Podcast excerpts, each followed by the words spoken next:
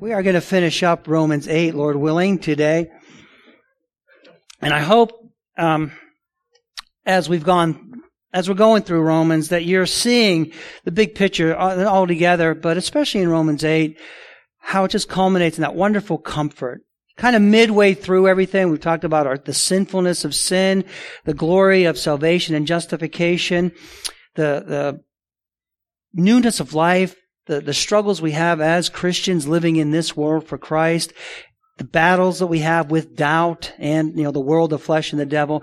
And then that wonderful assurance, that respite that comes all in the, the deep doctrine that we've been learning throughout all of this. That's just kind of the overview of where we're at today. So we're coming to the end of Romans chapter 8. Our Old Testament reading is uh, Psalm 44. So I'm going to ask if you have your Bibles to please turn with me to Psalm 44. We'll read verses 9 through 26 and then over to Romans 8, 35 through 39. So Psalm 44 and beginning in verse 9.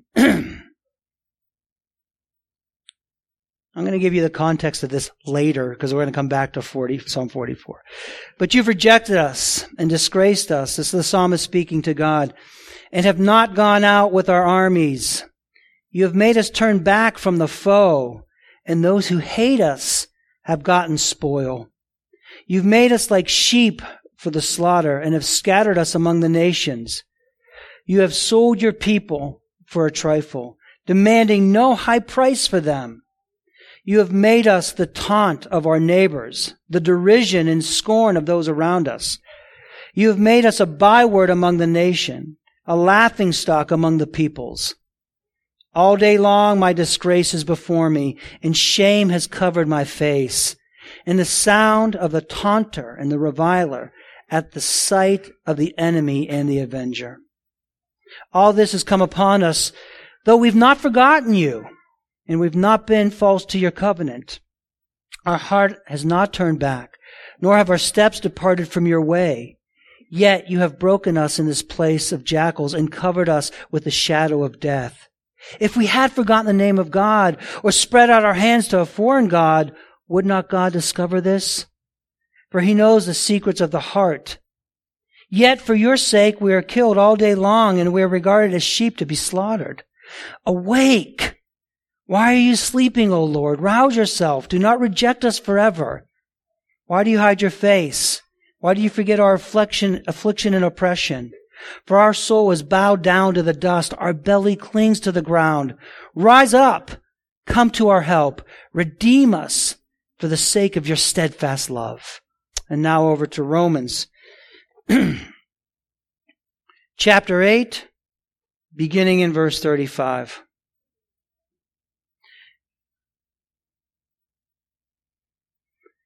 Who shall separate us from the love of Christ? Shall tribulation or distress or persecution or famine or nakedness or danger or sword? As it is written, for your sake we are being killed all day long we are regarded as sheep to be slaughtered. No, in all these things we're more than conquerors through him who loved us. For I am sure that neither death, nor life, nor angel, angels, nor rulers, nor things present, nor things to come, nor powers, nor height, nor depth, nor anything else in all creation will be able to separate us from the love of God in Christ Jesus our Lord. Amen. And praise God. Father in heaven, we do thank you and praise you. And we thank you for your precious word, Lord God. And I pray that you would, by your Spirit, illuminate our hearts. Give us understanding, Lord God. Please, I pray. I pray that you would be with me to bring forth your word, your message, Lord God, that will be honoring and glorifying to you, helpful and edifying to us. Please help us to give our attention to you, Lord God, at this time. We pray in Jesus' name. Amen. Amen and praise God. Listen, as believers in Jesus Christ, we must accept and know, like just accept and be willing to accept the very things that is spoken of here in Christ that, he's talking about what's going to separate us is tribulation, is uh, distress, persecution, nakedness. Are these things able to separate us from Christ? We are going to face these very things as we seek to serve Jesus Christ faithfully. We just need to know that as Christians living in this world. When we're faithful to Jesus Christ, when you're living your faith out, you pretty much need to know and come to expect that these things are going to happen to us to one degree or another and be willing to remain faithful because he loves us. This isn't going to separate us from his love. Um, and Specifically, the suffering brought about that's spoken of here is because of your faithfulness as a Christian.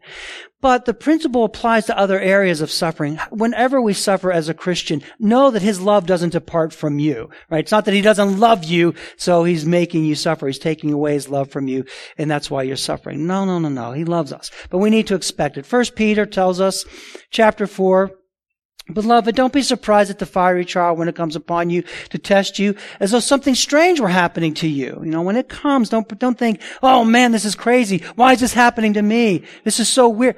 No, this is kind of par for the course, I guess, as it were, for Christians that we can expect these things to come when they do. But rejoice insofar as you share in, the in Christ's sufferings, that you may also rejoice and be glad when his glory is revealed. If you're insulted for the name of Christ, then you're blessed, because the Spirit of glory and of God rests upon you. And Philippians uh, 1, 27 through 29, I'm going to actually turn there and read from uh, Philippians 1, if you want to turn with me. And here's Paul speaking from prison. and he writes this, Philippians 1, 27, as he's encouraging the Christians there to live for Jesus Christ. Here he is, unrightly, unjustly, I guess, put in prison, and he's saying the Lord is blessing us here. And he goes on to encourage the saints. He says in verse 27, only let your manner of life be worthy of the gospel of Christ. So whether I come to see you or I'm absent, that I may hear that you are standing firm in one spirit with one mind, striving side by side for the faith of the gospel. And don't be frightened in anything by your opponents. This is a clear sign to them of their destruction, but of your salvation and that from God. For it has been granted to you that for the sake of Christ you should not only believe in him, but also suffer for his sake, engaged in the same conflict that you saw I had, and now hear that I still have. So you see that. That's part of um, the ethos of, of being a Christian is being willing to suffer for Christ. 2 Timothy 3.12 reminds us, tells us, teaches us, indeed, all who desire to live a godly life, that means to be faithful to Jesus Christ, will be persecuted. The scriptures replete with those who have faced severe trials, endured much pain, suffered much loss as a direct consequence of their faithful obedience to the Lord and Savior, Jesus Christ. Amen. We know that from reading scripture. We know that from history. What Paul's saying here in Romans, that doesn't mean when we face these trials, these difficulties, that God has removed his love. That somehow you fell out of favor with God. That can't happen. That's not possible. For He has loved you, if you are His, from all eternity. We know this. Ephesians 1, beginning in chapter verse 3 blessed be the god and father of our lord jesus christ who's blessed us in christ with every spiritual blessing in the heavenly places even as he chose us in him before the foundation of the world that we should be holy and blameless before him in love he predestined us for adoption to himself as sons through Jesus Christ according to the purpose of his will. That love cannot be taken away from you. There's great assurance here. It's demonstrated in the person and work of Christ, John 13. Now, before the feast of the Passover, when Jesus knew that his hour had come to depart out of this world to the Father, having loved his own who were in the world, he loved them to the end. He loves us from the beginning. He loves us to the end. 1 John 3 1 tells us, see what kind of love the Father has given to us that we should be called children of God, and so we are. The reason why the world does not know us is that it did not know him. So don't think and don't believe for one second when tribulation, distress, persecution, famine, nakedness happen to you that he has removed his love for you. His commitment towards you has not waned at all. And that's what he's, again, there's that assurance of our salvation, assurance of his love. Take great comfort of this in this in Romans chapter 8.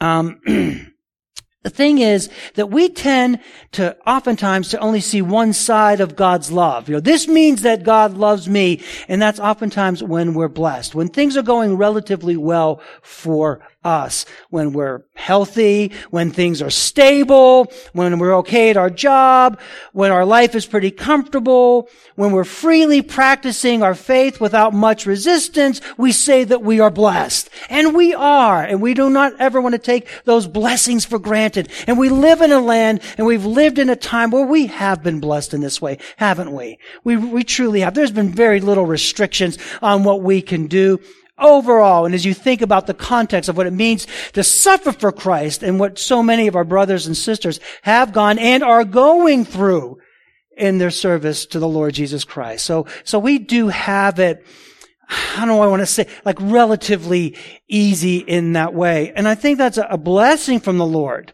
So I don't want to disparage that and say, oh, we're just, but you do need to understand and you need to know that there's a downside to this, to that, having it this way. That comfort, the comfort that we have can and does lead, unless you're very, very cognizant and careful and seeing things from, from the Lord's perspective at all times, it leads to complacency. It just does. We become distracted we feel, as scripture says, at ease in Zion, right? Amos 6 1 tells us, Woe to those who are at ease in Zion and to those who feel secure on the mountain of Samaria, the notable men and the first of the nations to whom the house of Israel comes. He's speaking especially to the leaders. But there is a sense when everything's going well, relatively speaking, you know, there's, there's not much persecution coming our way, that we do become relaxed. We do. We, we do take things for, for granted in, in our faith. For, for, for those of us here, all of us can say, you know, it's always been this way for us. We've never really experienced real deep persecution, the stuff that Paul's talking about here, have we? You know, it's, it's, we go to church, we do our studies, we have our fellowship time, we go to work, we enjoy sports, we enjoy the world. We have it you know, we just do. But there, there's a tendency when it's like that that we become more superficial. We become less cognizant of our reliance upon the Lord Jesus Christ. We become less serious about the faith. The faith becomes just like an add-on to our lives. You know, we have God over here, but we have everything else over here as well. But we still love the Lord, right? It, there's a struggle with that. There's blessing in that, right? Because we're not being persecuted, but it's also a struggle because we become less dependent on the Lord in those times. Now, as this continues on in time, as this complacency sets in, you find yourself, you wake up and you find yourself kind of where we are today as a church. Pretty weak, pretty ineffective, pretty overtaken by the world. That's where we are. So, so while on the one hand, we never want to take those blessings for, for granted and we're thankful to the Lord for them. On the other hand, we need to be very careful because that comfort can and does lead to distractions and we become complacent in our faith and we're not as driven to the Lord as we ought to be. So, the things that he's talking about here, the things that I'm talking to you about this morning in Romans 8, tribulation, distress, persecution, famine, nakedness, danger, the sword. Those kinds of things don't quite register with us, do they? Do they register with you really in your mind? You know, does, does that resonate with you in your life as, as you're going out? Do you think about these things? Let's face it. Let's face it. This hasn't been part of our experience as Christians, as followers of Christ. Think about it. I'm just going to take these in the categories. Tribulation, distress, and persecution. Let's just put those together.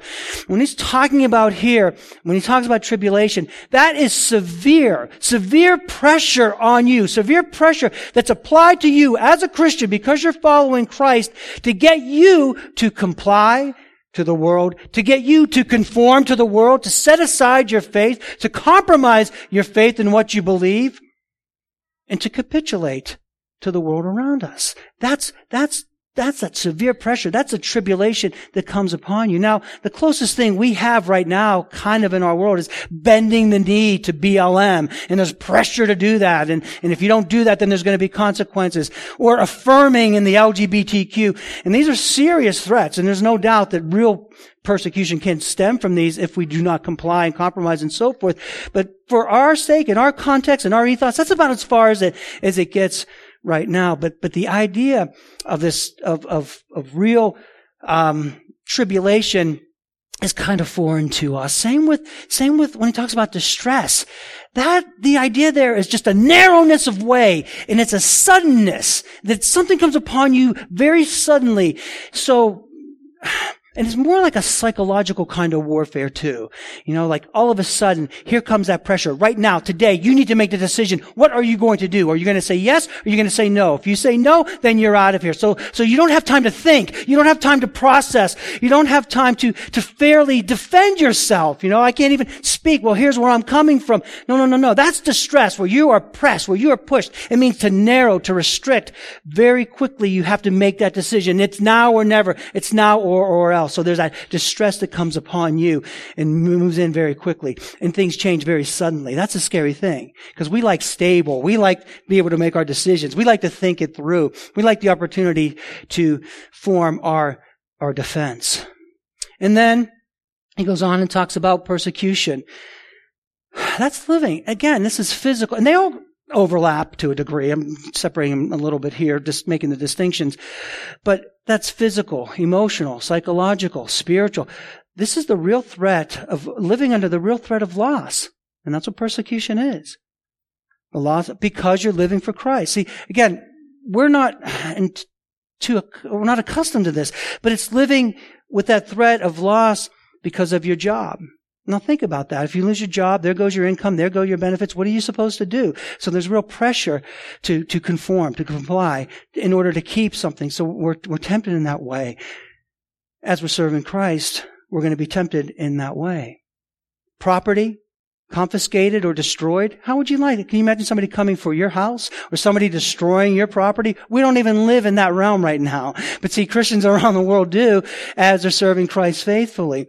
Having your possessions taken away, having your freedom severely restricted, being treated unjustly in the courts where other people get a fair trial, but you don't because of what you believe. So you need to be quiet because you're, that is hate speech.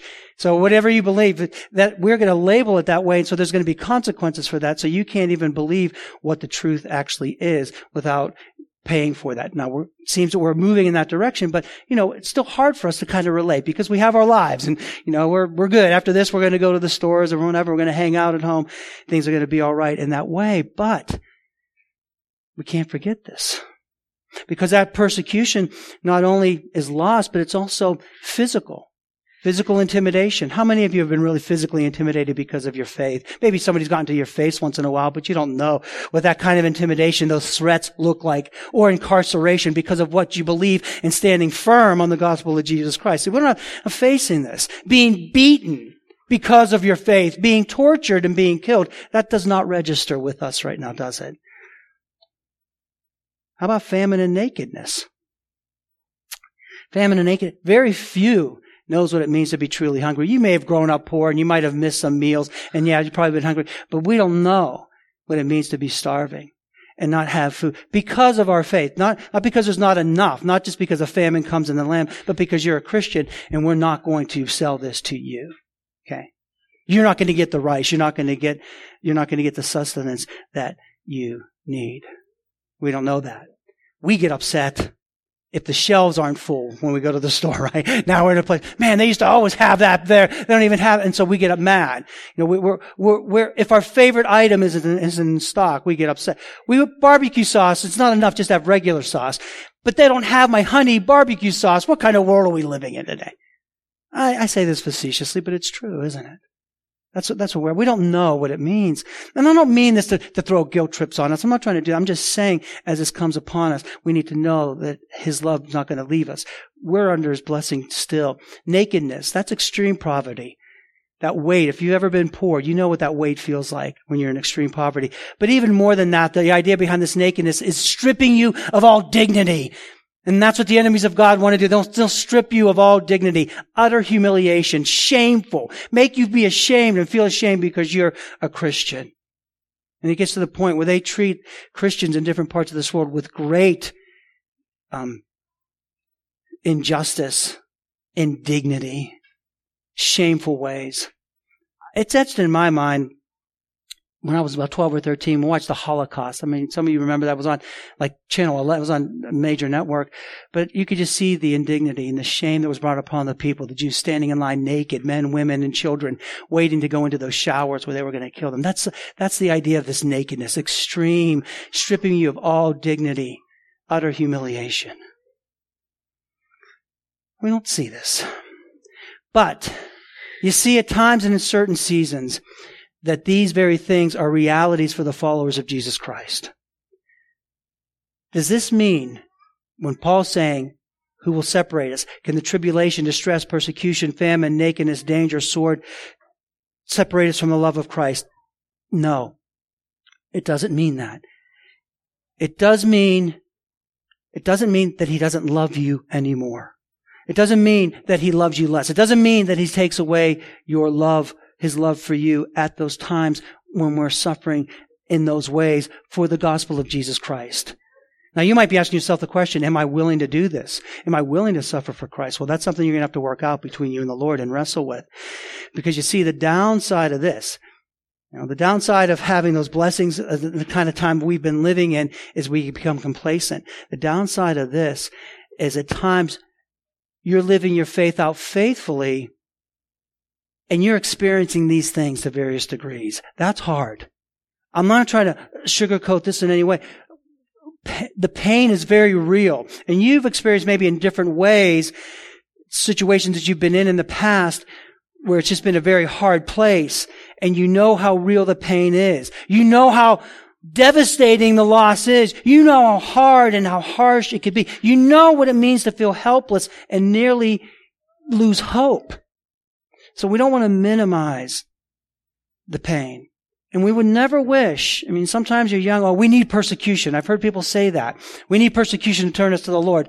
I guess in substance that's true, but you don't want to wish for that. And if, if you've seen or, or know what it's like or, or talk to people that have been through it in that way, you never wish for persecution to come or deep trials to befall you. But know this, and here's the point. When they do come, if and when they do come, they cannot separate you from His love. That's the important thing. And further, the fact is this, and it's borne out in scripture and borne out in history. At those times, when we face these kinds of trials, these deep persecutions, these deep situations of, of pain and anguish, it's at those times where we lean in and rest on Jesus Christ that you will, as C.S. Lewis said, be surprised by suffering. And that's what I want you to see today. As it brings you to those sufferings, they counterintuitively, paradoxically, whatever you want to say, they bring you to a place of deeper depths of fellowship and intimacy with the Lord that you cannot know apart from that. Do you understand that? We have a level of intimacy with the Lord, but it's when you have nothing or when you are being suppressed or oppressed or in tribulation, you have a fellowship that you will not know otherwise because you are driven to Him. That's the witness of scripture. That's the truth of the, the testimony of countless Christians through the centuries. And the deepest, darkest times of trial, when the pain is real, is when you experience the inexplicable peace that comes from God alone. Do you understand that? It's those trials that drive us to Him, away from ourselves. And to Him. At the same time, we're praying for alleviation. Lord, you know, take this away. But it still, nevertheless, brings us closer to Him. Philippians 4, 7 tells us this. Then you'll experience God's peace, which exceeds anything we can understand. His peace will guard your hearts and minds as you live in Christ Jesus. Yes, that's the New Living Translation. Don't flip out on me. it's a good translation in that for bringing the truth of that verse out it transcends understanding that kind of peace. It's a peace that guards you, a peace that protects you, a peace that confirms your troubled soul in those difficult times. You can't explain it. I should be panicking, but I'm okay. I should be, you know, worrying in this way, but, but it's all right because the Lord has, this is a situation that may cost me dearly, cost my life, and yet I have a peace that abides in me. You can only know that kind of peace in these kinds of situations. Understand? You're scared, but you're not afraid. Worried, but not overwhelmed. Beaten down, but not defeated. If it sounds familiar, you could turn with me to 2 Corinthians chapter 4 because there's the same idea here. 2 Corinthians 4.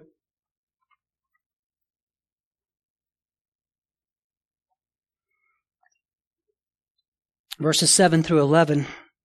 Paul's talking about the apostles and having, we're just jars of clay. We're, God has given us everything we need. But listen, he says this, beginning in verse 7, we have this treasure in jars of clay to show the surpassing power belongs to God and not to us. It's not about what we do, it's about what he does in us and through us. We are afflicted in every way, but not crushed. See, that's the spirit of Romans 13 in those tribulations. You're going to be afflicted, but you're not crushed perplexed, you know, wondering what's going on, but not driven to despair, persecuted, but not forsaken, struck down, but not destroyed, always carrying the body of death of Jesus, so that the life of Jesus may also be manifested in our bodies. For we who live are always being given over to death for Jesus' sake, so that the life of Jesus also may be manifested in our mortal, mortal flesh. Do you see that? See the understanding? Listen, nothing can happen Nothing that anybody can do to you as a Christian, any situation that comes about that will make you renounce Jesus Christ if you're truly in Him. It can't do it because He loves you and He's going to comfort you and He's going to come alongside you. So don't think that, like if you're truly in Christ and believing in Him and the difficult times come and the tribulations come, come, don't believe that you will renounce him. His love will not let you. It can't because he loves you. And the things that are meant, see, these things are meant to separate you from Christ. These things are meant to renounce you from Christ when tribulation comes, when persecution comes. That's a sign. Hey, you deny your say, say no to him. What good is he? Look what you're doing now. Who's over who? That, that's, that, those are the very things that make you want to say, okay, uh, I'm done with him. No, they can't do that. And they don't do that if you're truly in Him. And that's what He's saying here. That can't separate you from the love of Jesus Christ if you love Him because He loves you. In fact, it's those very things that make you stronger. As it makes you more reliant on Christ because now where are you going to go? See, in times that we're living in now, we can be distracted from Christ, but when it's on the line and there's persecution and there's tribulation, where are you going to go? Who are you going to run to? Lord, to whom shall we go? You are going to be more reliant on Him. You're going to be more dependent on Him and not yourself. You know this. You know people. If you've known anybody, have read stories, or listened to somebody who's been through persecution. I mean, severe persecution. What do you notice about them? They're mature in Christ, aren't they? There's a maturity about them. There's a confidence, not in themselves, but in the Lord. They're settled in their faith. And there's a depth to them, a seriousness to them. And people take notice of that. Wow. That guy's deep. No, he's just been refined. He's been, he's been, he, he, Jesus' love is more apparent at these times because we're more dependent on him at those times. So that's why he says that none of this could separate you from, from the love of Christ. Don't think that that's, don't think that I'm taking my love away from you because you're in those situations. His love is more apparent because we're more dependent and we're more focused on Him in those times of distress. Now that idea is captured very beautifully in Valley of Vision. I just want to read uh, for you the, the introduction to it. Listen to everything I've been saying to this point is really captured here. He says this, Lord, high and holy, meek and lowly, thou hast brought me to the valley of vision, where I live in the depths, but I see the heights. Hemmed in by the mountains of sin, I behold thy glory. Let me learn by paradox that the way down is the way up. To be low is to be high. That the broken heart is the healed heart. That the contrite spirit is the rejoicing spirit. That the repenting soul is the victorious soul that to have nothing is to possess all, that to bear the cross is to wear the crown, that to give is to receive, that the valley is the place of vision. Lord, in the daytime the stars can be seen from the deepest wells, and the deeper the wells, the brighter the star shines. Let me find thy light in my darkness, thy life in my death, thy joy in my sorrow, thy grace in my sin, thy riches in my poverty, thy glory in my valley. Probably took it from this verse. I wouldn't be surprised at that. See, in our day to day lives, we still rely on ourselves to a great degree. But at these times, of persecution, when the difficulties come, as much as we don't want to have to face them, there are the very times that we see how insufficient we are and we run to Him. That's why nothing can separate us from His love. Now, it doesn't mean that we don't get discouraged. We do. It doesn't mean that we're not confused. We will be, as Paul said. It doesn't mean that you, that you can't humbly question God. Look at the psalmist in Psalm 13. Lord, how long are you going to forget me? Is it going to be forever? How long are you going to let my enemies reign over me? What, what's going on? Where are you, Lord? That's what the psalmist is crying out in Psalm 13. Will you forget us forever? You're going to let me, my enemies come over and destroy me? So there's that, that humble questioning before the Lord. But, and here's an important factor, especially in terms of your relationship to the Lord. That never crosses the line to resentment of God. We could be perplexed, we could be confused, we could be questioning, but it never crosses the line to resentment. It never crosses the line to bitterness. It never crosses the line to rejection of God. It never crosses the line to where you lose hope and try, oh, I've given up on God now. I'm, done. I'm just too much pain. It's just too much. No, no, no, no. When you go down that road, that's a sign of a deeper issue. That's a sign of, something uh, on, a, on a basic level with your relationship to the Lord that needs to be examined. Because no matter how difficult it gets, no matter how hard it gets, and even the more difficult it gets, even the harder that it gets, our faith is deepened and strengthened in the Lord. And we rejoice in the Lord. So if you find yourself resenting the Lord and resenting God, well then you better examine your own faith in that regard. Now look what he goes on to say in verse 36. As it is written, for your sake we're being killed all day long and regarded as sheep to be slaughtered. And this is a key to understanding the entire passage here that we're talking about. He's going back to ver- to Psalm 44. So I do want you to go back to 44 with me because it's very helpful in the context uh, to to this context of what Paul's speaking of. Psalm back to Psalm 44.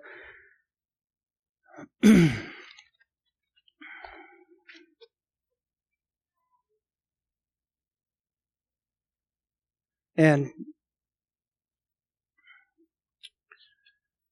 He says, uh, let me give you the context now. God's people are in distress. They're, they're, they're kind of being, they're being overwhelmed by their enemies. Even though they've been faithful to God. That's very important to understand. It's not that they've been sinning against God. Now God sent somebody to straighten them out or, you know, to turn them back to Him. They've been faithful. So how do you feel? You're being faithful to the Lord. You're living your life for Christ. There's no outstanding deep sin. You know, you're, you're confessing your sins. You're preaching the gospel. You're, you're going along. They've been faithful to him. Look at verses 17 through 19. He said, all this has come upon us, though we've not forgotten you. We haven't forgotten you, God. We have not been false to your covenant. Our heart hasn't turned back. Our steps haven't departed from your way. Yet you've broken us in the place of jackals and covered us with the shadow of death. So it seems that their obedience to God is being answered by defeat and suffering. Now, how unfair does that seem? Look, I'm serving you, Lord. I love you. Why is this coming upon me? We're seeking to be faithful to you. It doesn't, what, what, what's going on here? Verses 20 and 22, he says, if we've forgotten the name of the Lord or spread our hands to a foreign God, you know, if we're out there serving other gods, we would understand this. God, would you not discover this? For he knows the secrets of the heart. And then verse 22. This is quoted in our, in our passage. Yet for your sake we are killed all day long as, at, all day long we're regarded as sheep to be slaughtered. Now look, Paul takes this and we find the fulfillment is, it's so important. This is so key when he says, for your sake, for your sake. That means that the suffering that we endure, the persecution, the distress, the famine, the nakedness is not as a punishment, but as a price for loyalty to your Savior. That's what you need to get. And that's what he's saying here. It's not because you've done something wrong. He's not going to remove his love. It's the price of loyalty to our God. We're still in distress. We're still praying, but we understand that we're serving our Lord. And as we serve our Lord, these are the kinds of things that are going to come upon us. Ultimately, this points to Jesus Christ himself. He's the one who suffered. He's the one who was led as a lamb to slaughter. He's the one who suffered for us beyond measure. Do you understand that? He suffered for us beyond measure. He suffered at the hands of wicked men unjustly. who deserved to be praised and yet was punished for us. He suffered under the wrath of the Father for our sins. So ultimately that verse, that is pointing to Jesus Christ. Jesus Christ, the one who is hated by the world. You understand that? If you're ultimately, as you reject Christ, you could talk, people say, oh, I like Jesus. Jesus is just all right with me. But when you get to the truth of the gospel, it's a denial, it's a rejection of who Jesus Christ is. They're at enmity with him. They hate him. Right? The one who's hated by the world. And now, because you are with him, because you're with Christ, then the world is against you. And that's what's going on here. And that's what we need to understand. And often there's a price to pay for being with Christ. And what this is saying and what this is teaching, even in the distress, even in the hard hardship, it says we would rather suffer at the hands of those who hate him than to reject him and be accepted by the world itself. Understand? It's about loyalty to Jesus Christ. He loves us and his love will never fail us as we are faithful to him no matter what we are experiencing, no matter what trials we need to endure, no matter what difficulties we're, we're going through because of him, no matter how much we suffer because of him. And that gives us great assurance and that gives us great hope in him, doesn't it? Doesn't it? That's why he says, in verse 37, you're more than conquerors in Jesus Christ. You're more than conquerors through Him who loves us and continues to love us. As you remain faithful in those various trials and deep tribulations, far from feeling abandoned by God or unloved by God, you are drawn to a deeper richer, more intimate fellowship with the God who loves you, with the God who saves you, and with the God who keeps you. Do you understand that? That's the big deal that's going on here. This trial, tribulation, even though right now we can't really relate to it in this way, this is the bottom line truth. That we're willing to suffer for Christ. It's not that you've done anything wrong, it's because you've done everything right in the sight of God but that's going to turn the world against you. Understand? That's what he's saying here. But don't be discouraged. Don't be dismayed because his love, that's not going to separate you. It's going to strengthen that love. Take this with you. Take what I'm saying to you, saying to you today. Take it with you every single day and every single moment.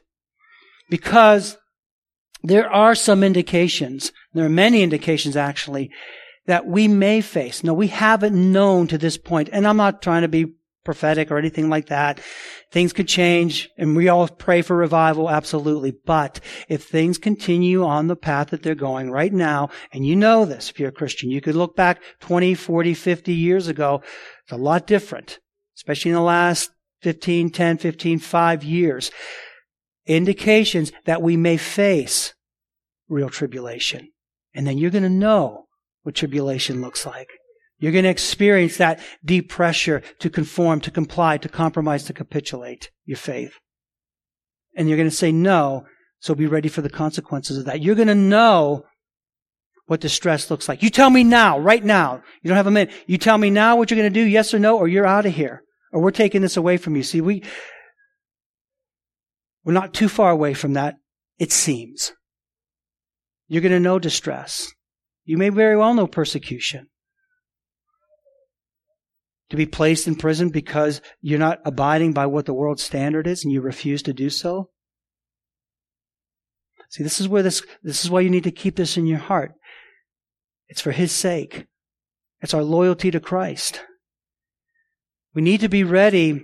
And again, we pray that this doesn't come to, come to this. But just almost to be ready to forget about life as we have known it, at least for a season and for a time.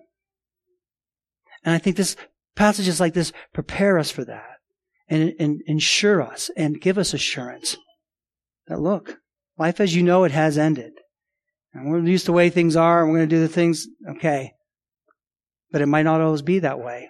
And that change might be coming soon. So we'll know what famine is. We'll know what nakedness looks like. We know what it'll mean to live for Christ and that our faith will cost us. Take hope in this passage because that will not separate you from the love of Christ. In fact, it'll strengthen and deepen that love because you'll know the sufferings of Christ and what it means to truly trust.